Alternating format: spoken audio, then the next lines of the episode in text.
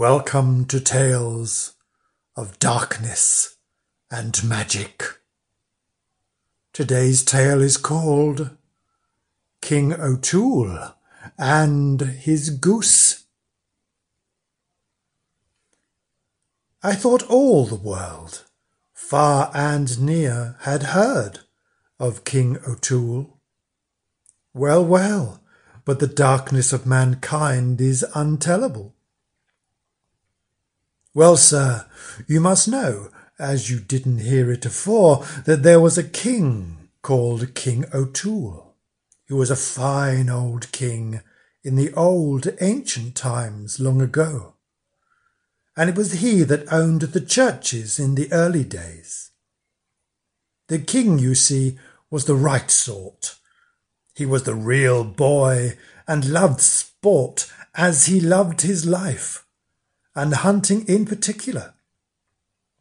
And from the rising of the sun up he got, and away he went over the mountains after the deer, and fine times they were. Well, it was all mighty good as long as the king had his health. But you see, in the course of time, the king grew old, by reason he was stiff in his limbs, and when he got stricken in years, his heart failed him, and he was lost entirely for want of diversion, because he couldn't go a hunting no longer. And by dad, the poor king was obliged at last to get a goose to divert him Oh, you may laugh if you like, but it's the truth I'm telling you. And the way the goose diverted him was this way. You see, the goose used to swim across the lake and go diving for trout and catch fish on a Friday for the king, and flew every other day around the lake, diverting the poor king. All went on mighty well, until by dad the goose got stricken in years like her master, and couldn't divert him no longer. And then it was that the poor king was lost entirely. The king was walking one morning by the edge of the lake, lamenting his cruel fate and thinking of drowning himself that could get no diversion in life, when all of a sudden, turning round the corner, who should he meet but a mighty decent young man coming up to him. God save you, says the king to the young man. God save you kindly, King O'Toole, says the young man. True for you, said the king. I am King O'Toole, prince and plenipotentiary of these parts. But how came ye to know that? says he. Oh, never mind, says St. Kavin. You see, it was St. Kavin, sure enough the saint himself in disguise and nobody else. Oh, never mind, says he. I know more than that. May I make bold to ask, how is your goose, King O'Toole? Oh, how come ye know about my goose? said the king. Oh, no matter. I was given to understand it, said St. Kavin. After some more talk, the king says, What are you? I am an honest man, said St. Kavin. Well, honest man, said the king, and how is it you make your money so easy? By making old things as good as new, said St. Kavin. Is it a tinker you are? said the king. No, said the saint.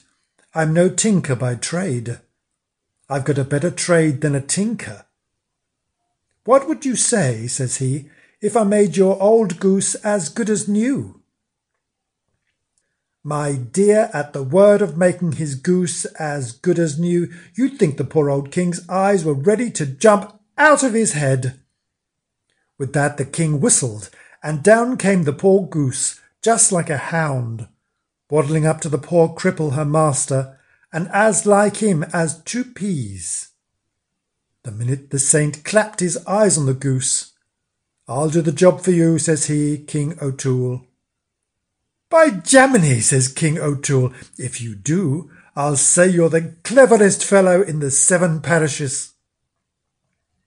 Oh, by dad, says St. Kavin, you must say more nor that. My horn's not so soft all out, says he, as to repair your old goose for nothing. What'll you give me if I do the job for you? That's the chat, said St. Kavin. I'll give you whatever you ask, said the king. Isn't that fair? Divil fairer, said the saint. That's the way to do business. Now, says he, this is the bargain I'll make with you, King O'Toole. Will you give me all the ground the goose flies over? The first offer after I make her as good as new? I will, said the king. You won't go back on your word, said St. Kavin. Honour bright, said King O'Toole, holding out his fist. Honour bright, said St. Kavin, back again. It's a bargain. Come here, says he to the poor old goose. Come here, you unfortunate old cripple. And it's I that'll make you a sporting bird.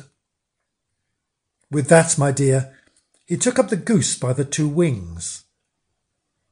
Christen my cross and you, he says, marking her to grace with the blessed sign at the same minute, and throwing her up in the air. Phew, says he, just giving her a blast to help her. And with that, my jewel, she took to her heels, flying like one of the eagles themselves, and cutting as many capers as a swallow before a shower of rain. Well, my dear, it was a beautiful sight to see the king standing with his mouth open, looking at his poor old goose flying as light as a lark, and better than ever she was. And when she lit at his feet, patted her on the head, and, says he, but you are the darling of the world. And what do you say to me, says St. Kavin, for making her the like? By Jabez, says the king, I say nothing beats the art of man, barring the bees. And do you say no more nor that? said St. Kavin. And that I'm beholden to you, said the king. But will you give me all the ground the goose flew over? Said St. Kavin. I will, says King O'Toole, and you're welcome to it, says he, though it's the last acre I have to give. But you'll keep your word true, said the saint. As true as the sun, said the king. It's well for you, King O'Toole, that you said that word, said he. For if you didn't say that word, your goose would never fly again. When the king was as good as his word, St. Kavin was pleased with him. And then it was that he made himself known to the king. And, says he, King O'Toole, you're a decent man. For I only came here to try you. You don't know me, says he because I'm disguised. Musha, says the king, who are you? I'm Saint Kavin, said the saint, blessing himself. O Queen of Heaven, said the king, making the sign of the cross between his eyes and falling down on his knees before the saint. Is it the great Saint Kavin, says he, that I've been discoursing all this time without knowing it? All as one as if he was a lump of a gossoon, and so you're a saint? said the king. I am, said St. Kavin. By Jabez, I thought I was only talking to a decent boy, said the king. Well, you know the difference now, said the saint. I am St. Kevin, the greatest of all the saints. And so the king had his goose as good as new to divert him as long as he lived. And the saint supported him after he came into his property, as I told you, until the day of his death and that was soon after.